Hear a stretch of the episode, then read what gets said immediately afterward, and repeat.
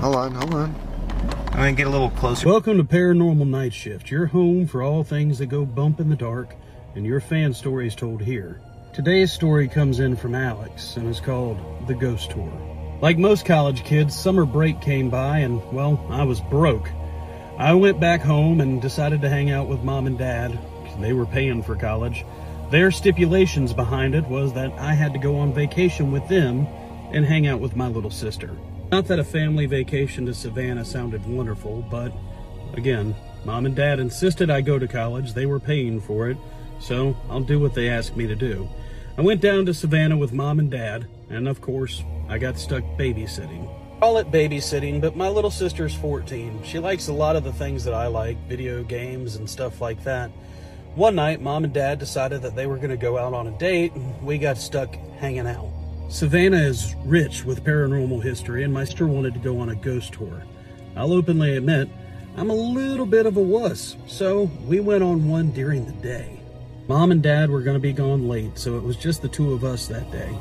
We went on one during the day, and all these ghost tours are the same, right? A walk around these haunted cemeteries telling the same ghost stories that we've always heard. The town witch is buried here, and she's cursed to walk the streets.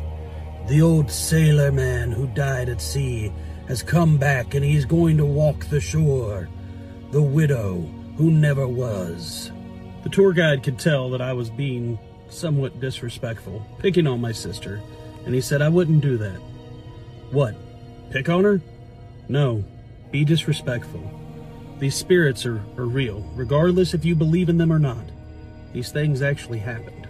You ever seen those really old headstones that have pictures on them? The resemblance to me and the widow's husband was uncanny. I mean, side by side, you would think that I had dressed up for one of those old timey photos that you see in tourist towns. I looked identical to him. And the tour guide said, Don't be disrespectful. Not here. These spirits linger. The more disrespectful you are, the more they want to prove that they exist. My sister thought it was really cool. She took a pencil and a piece of paper and etched over the tomb. She said, Look, it's you. It was really weird. But we finished our tour. I'm glad we did it during the day. And we went back to the house. It was time to just relax. I sat on the couch just to veg out and watch some TV.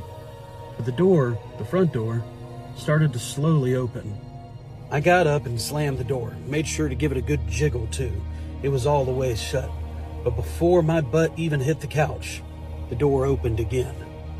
This was kind of eerie. But again, it wasn't too late in the evening, maybe 8 o'clock. The sun was still out. I got up off the couch again and shut the door. But the moment I turned my back to the door, the wind caught the door and blew the door open. This is ridiculous. Come on in, why don't you? Should have never said that.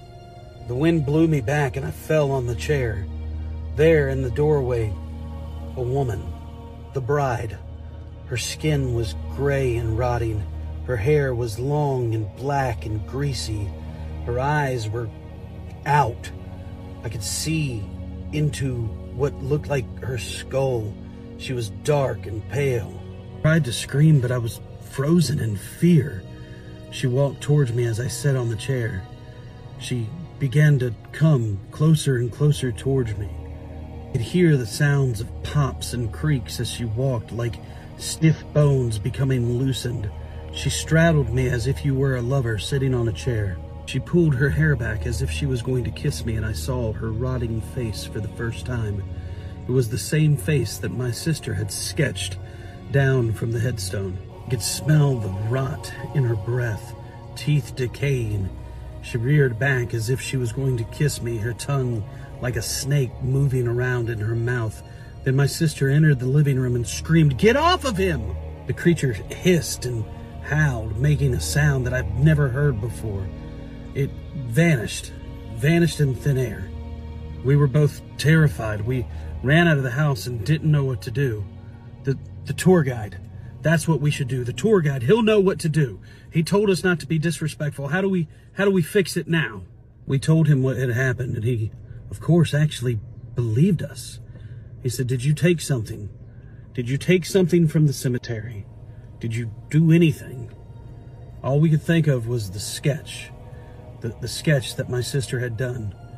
We showed it to the tour guide, and of course, he said, This is it. This will bring her to you. You look like him. You talked like him. Now you've taken him with you. You have to destroy it. We threw it into a fire and burned it. Never saw anything again. Never had any sort of paranormal activity. But before we left, my sister and I insisted that we went back to the grave one more time. We left flowers and apologized for my behavior. People can believe what they want, but I believe when it comes to the spirit world, you should always be respectful.